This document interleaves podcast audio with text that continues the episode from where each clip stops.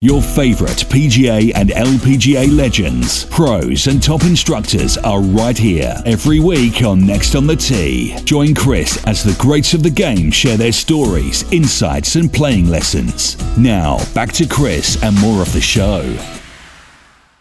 Now back with me on the French Lick Resort guest line, as you all know, is one of my all-time favorite guests, and that's the voice of golf, Peter Kessler. Be sure to follow Peter on his Facebook page and over on Twitter at Peter Kessler. Over the last couple of weeks, he's been putting out snippets of the great interviews he's done with former U.S. Open champions. So there's so many of them. They're all fantastic. Sort of a run up to the U.S. Open. Go on his Twitter page and check those out.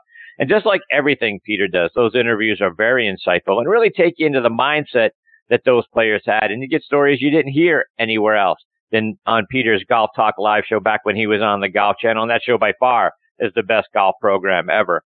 Also, be sure to check out Peter's website, peterkessler.com, and book him for an event. Listen to some of his archive episodes of his podcast, which was called Reading the Break, which was also fantastic. We've got some links back to that over on our site, nextonthetee.net. And like I always say, no one knows the history of the game of golf better than Peter does. And it's always an honor and a privilege to have him as part of the show. And I'm very excited he's back with me tonight here on Next on the Tee. Good evening, Peter. How are you, my friend? I'm not fooled by any of this. I know exactly what's going on here. So you get four stud muffins to be on the show. So you have the four horsemen of the apocalypse. Guess who's the lead horse? Guess who gets to go first? Guess who has to carry the load? I heard you go through all the subjects you're going to cover with the other three guys. I crossed off nine of the ten on my list. You left basically nothing. So I'm going, sure, he's going to just put me on the spot and make me come up with something, you know, completely off the list, off the charts they didn't think of. And I've already got one, which is setup. And I want to talk to you about setup because my philosophy has actually come full circle on this. You know, when I was growing up, you know, when I was, say, in my 20s, you know, and they had the Winged Foot massacre in 1974, where seven over by Hale Irwin won, and the year before, Johnny Miller had torched Oakmont in the final round with nine birdies and an eight under par final round to win the championship. So they made it a little harder, obviously, in 74. But the way they did that was they just made really long rough and they made the greens hard and they made the greens fast and the weather cooperated and you just had to put the ball in play, whatever that took. You know, Jack Nicklaus and Ben Hogan always said the most important thing is to be in position off the tee. And it doesn't matter what club you hit. You know, just because you're on a tee 14 times that isn't a par three doesn't mean it's a driver. And in a lot of U.S. Opens and major championships, Nicklaus three wooded his way around all of those places because he could hit it almost as far as his driver. He could certainly hit it straighter and he could position it in sections of the fairway. So that was really the test you know, right through 2004 at Shinnecock when they lost the golf course. So then they had a shift in management. And then, unfortunately, they made a shift by people who didn't have enough knowledge to do so in the philosophy of how a U.S. Open golf course should be set up. So it started in 2005 at Pinehurst. Wasn't a lot, little bit. And we got into graduated rough. So that if you were just off the fairway, not too bad. A little further, it was worse. A little farther, it was horrid. That didn't seem to work. Conceptually, it didn't seem like a bad idea. And so what happened is they had this series of experiments where we've gone to an an eclectic group of golf courses, including Erin Hills and Chambers Bay and places that hadn't held the U.S. Opens before Chambers Bay was granted the U.S. Open before it was even a golf course. So that was, that was pretty stunning. So you've had an unusual group of places that you've gone and then an untraditional series of setups. Think back to Martin Kaymer winning at Pinehurst after Coore Crenshaw came in and redid the golf course. So there was no rough off of the fairways. It was just, you know, scrubland, but totally playable, be playable by a 15 handicapper. And unfortunately for the audience, he won by a zillion shots and the whole thing was extremely boring and nobody was required to hit a pitching club around the greens. Martin Kaymer had the chipping yips at that time in his career. People don't know that but he never had to loft a shot around the greens. He putted everything. You go back and look, he putted everything. So what what I thought was okay. What should we do now? Okay. Now that we're here, what needs to happen now? And I finally realized that what needs to happen now is you need to go back to traditional U.S. Open setups. The Masters is unique for a number of reasons. One, it's played on the same golf course every year. Two, everybody who watches it knows it knows it as well as they know their home golf course. Three, you know, we expect stuff on the back nine on Sundays, and they've been good about that the last few years, letting the fireworks occur, letting guys make birdie on 13 and 15 and 16 like Tiger did in the final round when he won. So it's always had a unique identity. And if you look at the Open Championship, you know, generally that's dictated by the weather. Basically, you know, if you and I play there on Sunday, on when on Sunday, you know, Monday the guys come in, they don't really do anything different. They play the tees a little bit further back, but they can't speed up the greens because if the wind comes up, the ball's going to roll. The greens are three and four times larger than the ones at Pebble Beach this week. So the green speeds are such that you have to push the ball to the hole. You can't roll and let the ball die to the hole at the old course. So weather dictates the Open Championship. PGA has had a more PGA Tour like identity. Let the guys score, try to pick a good golf course. Now we're picking some U.S. Open courses, but I think their identity is a little bit muddy still at this point. But the U.S. Open had a clear cut identity. It was ribbon fairways. It was long rough. Was fast, hard greens, no chipping areas, and figure out a way to put the ball in play. And so I'm hoping that's what we have this week because given that the golf course is short enough that a Francesco Molinari could win where he couldn't have won at Bethpage or couldn't have won at Shinnecock for a variety of reasons, including unregulated equipment and a golf course that was so long that only a couple of guys could play it both last year and this. The same two guys finished first and second in the U.S. Open last year as they did this year because they were the two longest hitters, Brooks and DJ, and they could hit the ball 30 yards by everybody else and hit shorter, higher irons in. And of course, they're going to finish one, two. So I would like to see Pebble go back to that setup. Now, in June in Pebble Beach, you really can't count on that kind. Of, you don't know what you're going to get. I mean, weather's always the biggest factor in any golf tournament, you know, because it's the one thing you can't control and it's the one thing you need to be prepared for in the best way that you possibly can for everything that can happen from wind to rain to whatever. So because Pebble's short, because the longest hitters are going to just nudge stuff into play where, where it's appropriate and prudent to do so, anybody can win. So it ought to be a put the ball in play course this week. Long rep would be appropriate. The greens are not going to be hard. I, I and you know, I, I watched the weather. I haven't looked at anything on TV about the golf course, but you know, I, I, I lived there for a couple of years when I was much younger, and I know what the June weather is like. And I'm guessing the greens could be softish, and the, and the element that needs to occur is a little bit of wind.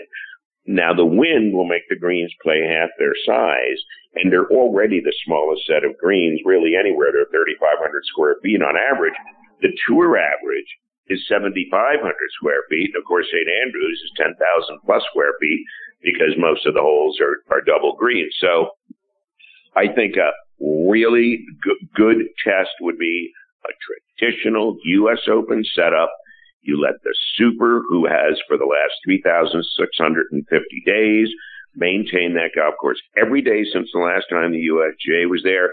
You let him make the decisions. I believe they have made an agreement to let the super dictate what's going on this week. I don't think they're going to have corporate guys from the USGA make decisions about a golf course that they haven't been to in 10 years, and this guy lives there. And the guys from the USGA aren't trained in this kind of work. They're just corporate guys that show up in blazers. You know, they don't, you don't show up in blazers to work in the dirt. So I'm hoping for a traditional setup, and I've come back round to that's what the Open needs to be again. Put the damn thing in play figure out a way to put it on the green, two putt, get out of town. If the if the course yields to brilliance because the weather cooperates, then so be it. Two under a day is a fine score to have. If because if the weather's perfect and they can't shoot under par one or two under the winner each day on average for the week, four under, six under, eight under, then the golf course is tricked up. But if the if the if the course will yield to the brilliance of the best player for the week, then a one or two under a day is a reasonable score to have this week at the U.S. Open.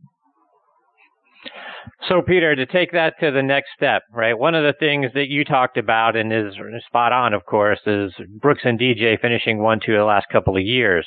And you talked to uh, Jack Nicklaus once upon a time about Pebble Beach. And one of the things that he talked about is, look, if the weather's benign and the forecast for this week is partly cloudy, high 65, winds about 10 to 12 miles an hour, not terrible. So the course can be gettable 65 or 66, I think he said to you, you know, is a, is an easy quote unquote score when Pebble is playing, you know, in benign conditions. So if that's the case, and if they grow the rough up, which is what we've heard is the rough is going to be high, how many guys does that bring back into the tournament? It doesn't seem like at 7,000, just under 7,100 yards, and, you know, I say this tongue in cheek, not that far to what we've seen Augusta National grow the uh, grow the length of the course to. Certainly not what we saw at Bethpage Black. So I think that brings more players into the game.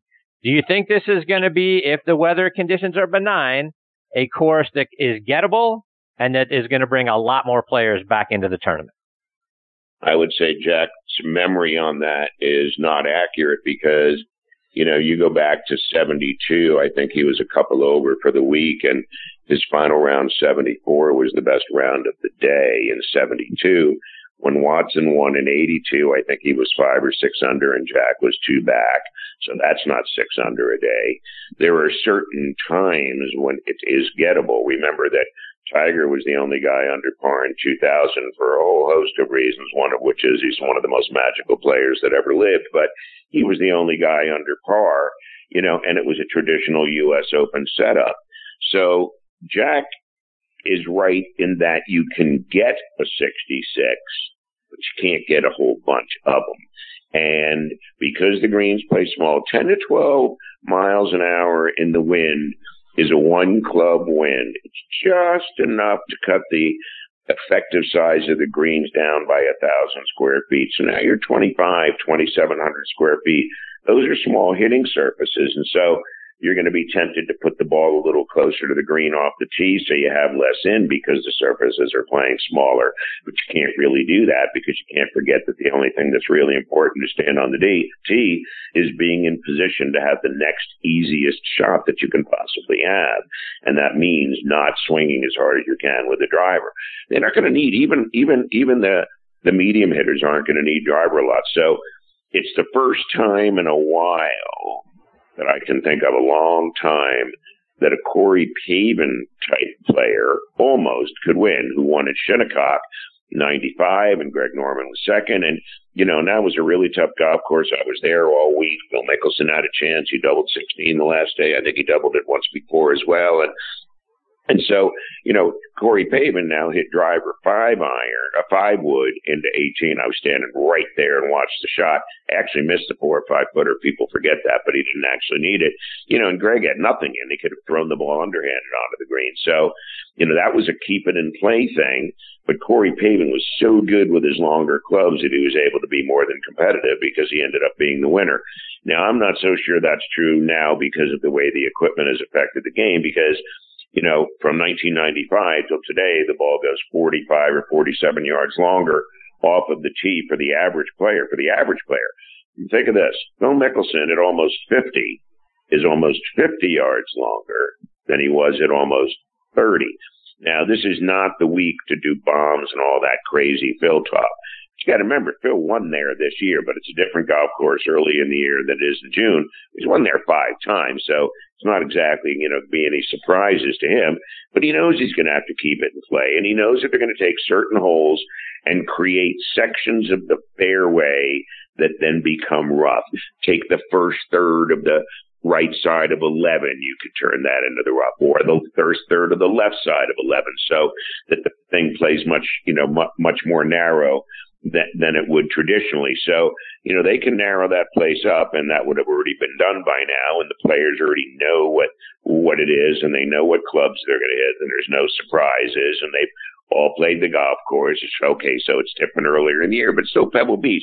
A pro only needs to play a golf course one time. He's going, okay, I got this. Not local knowledge something at Augusta over the years. You might pick up a shot occasionally because you know something, but they're all they all get it. They're not stupid. They're not going to hit the wrong shot. How many times do you hit the wrong club? I never hit the wrong club. I may miss hit it. I may miss hit it. I may not hit the shot I want, but do I pick the right club? Yeah. So why does it take them so long to pick the right club? It takes me two seconds, and I'm going to shoot 78. It should take them two seconds to shoot 68. And so I am hoping that narrow fairways don't cause Bryson to be picked by, up by an ambulance and taken to the third floor at Bellevue for observation. with with Jordan, with Jordan in the ambulance right behind him, saying we did this and we did that. It wasn't we, you did it. Jack Nicklaus never said we. He played. Caddy didn't play. He played. It's just we stuff.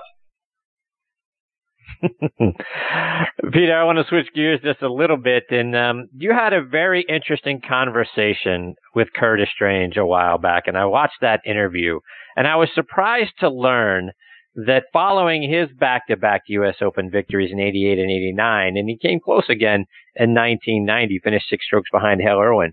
But he told you that following that tournament, that the air sort of came out of him.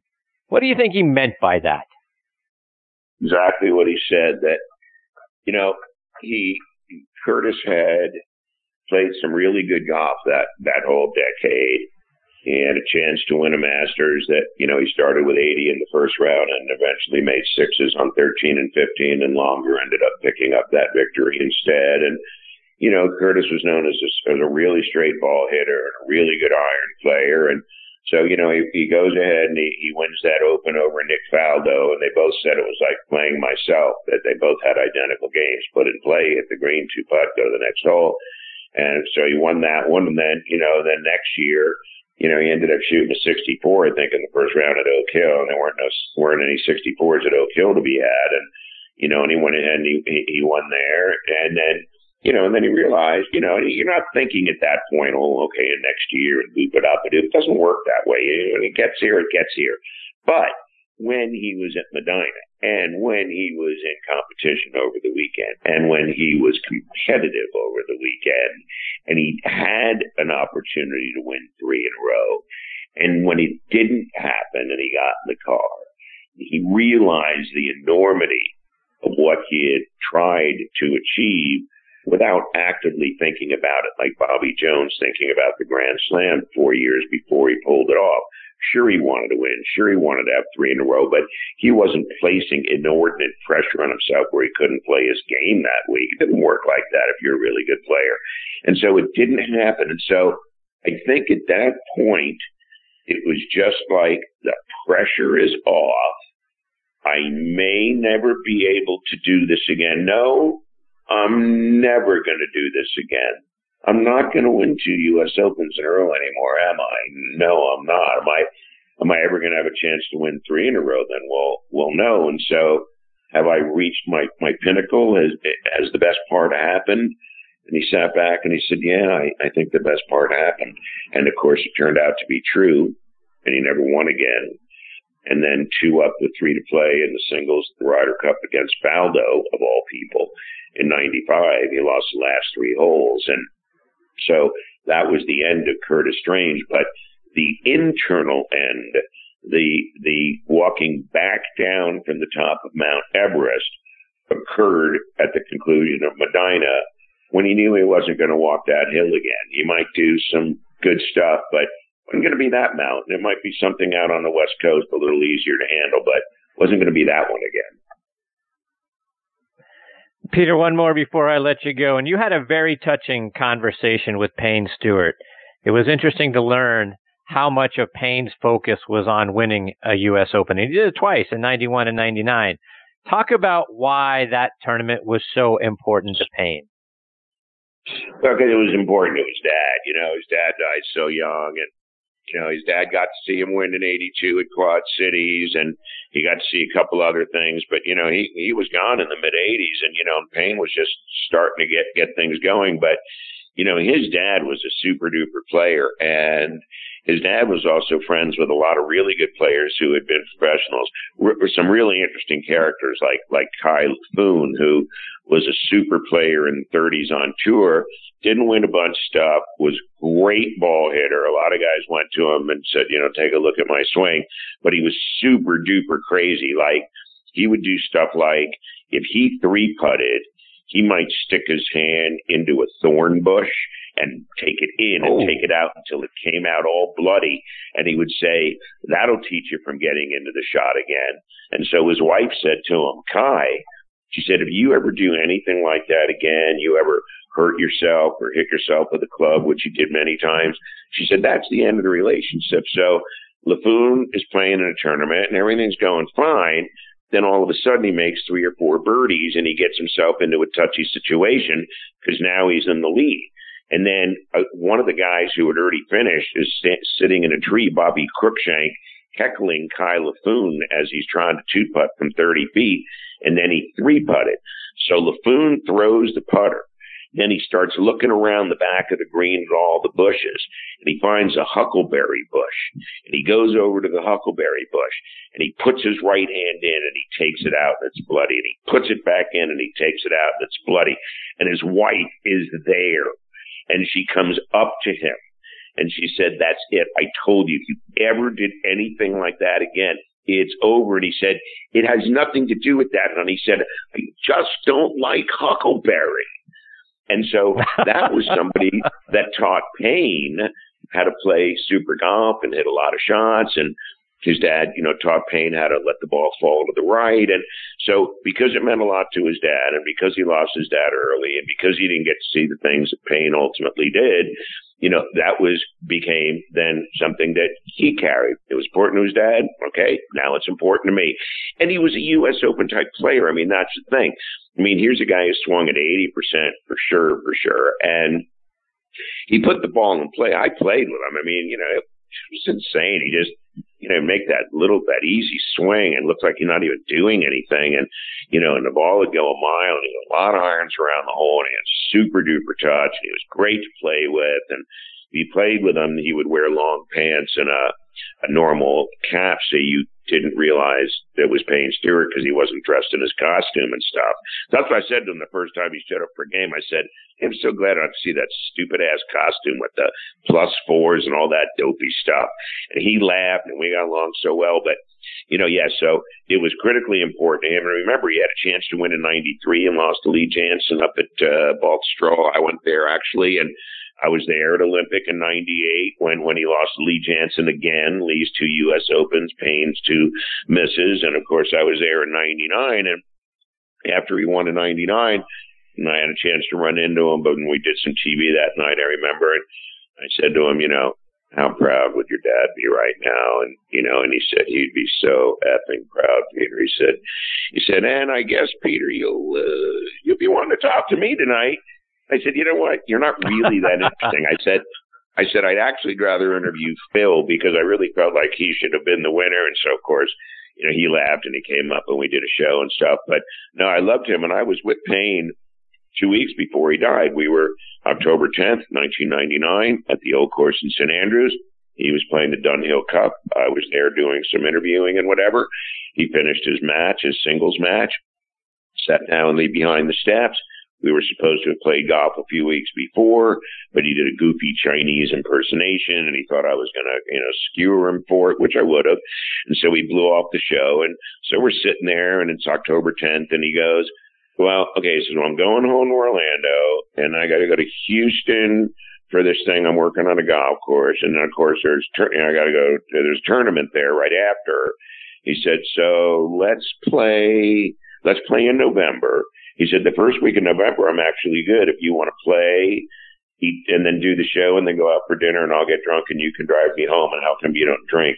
And then he looked at me and he goes, remember, Peter, we have all the time in the world. And referring to playing golf in November, which Payne never got to see. And two weeks and one day later, he was gone. And so, you know, that, now that was very personal to me, obviously, because I knew him and at his funeral, they used a clip from one of our shows together where he said, you know, if I, if I die on my way home, driving home tonight in my car, I, I'm going to be at peace because I love my family and I love my God and I have a peaceful heart and everything is good and I'm the best man that I've ever been. So if I go right now, I'm, I'm going to be okay with that. What a story.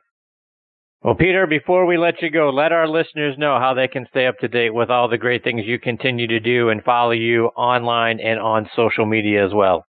I would really just say, you know, my Twitter feed or my Facebook. I'm usually a little bit ahead on Twitter, and then I, within the next 24 hours, I move it all over to Facebook. But I've got 35 two minute U.S. Open run up pieces posted on Twitter. And of course, I wrote, you know, now every major, I, I write a new rock and roll song. I posted that the other day. And, uh, you know, my muse is Leonardo da Vinci. So I said, so Leo, I said, so, you know, like you, I do a lot of different things. And I said, so, you know, I want you to hear this song. So I played Da Vinci the song and you know, and he looked at me and I said, well, I mean, think about it. I said, there's a, an original section, a talkback section nobody's ever done before. And I said, there's, there's Elvis hints at the beginning and the end. And, you know, Da Vinci looks at me and he goes, Blackbird was better. So, you know, I, so I'm just doing everything I can to, to, to put up as much good stuff as I can. And I, and I hope people will watch it. And if I, and I got a couple things up my sleeve, and you and I will get a chance to talk about it next time we talk because because we'll break them together. But Twitter is a good place to follow me because I'm extremely active, and you know, and I, I let all 16 of my personalities run completely free, and I'm very unpredictable, but I'm never boring, and so yeah, I'm I'm a good follow there. Well, Peter, there is no better way to kick off the show on a Tuesday night than getting to spend some time with you, listening to your stories and your insights. Hope you'll come back and join me again real soon, my friend. Always a privilege having you as part of the show. Yeah, even I was entertained, so that was really cool. So I'm looking forward to the next time. Thanks, buddy. It's always great to be with you. You're my man. You're my man. And listen, you tell these launchpad people that we have some kind of a contract where I appear regularly because – want to get that thing pumped up at the beginning and you might as well go with the Beatles, which is me and one person. So let's do that, you know, as soon as that thing gets cracking. But tell them I'm on. Tell them I'm in. Tell them we have a deal. Tell them you're paying me such a fortune. We got to get this going. I appreciate you, Peter. I will definitely Take do care, that. Buddy. Take care, my friend. All the best to you and your family. Thanks, buddy. You too. That's a great Peter Kessler at Peter Kessler on Twitter. Make sure you give him a follow. He's got such great content and so many great interviews that he's got posted there from his time on the Golf Channel. So please go check him out. And like he said, it's a run up to the U.S. Open. So he's got a lot of things that were in conjunction with uh, some of the historical U.S. Open, some of the great ones uh, from the past. So uh, go check him out online again at Peter Kessler on Twitter and give him a follow on uh, Facebook as well.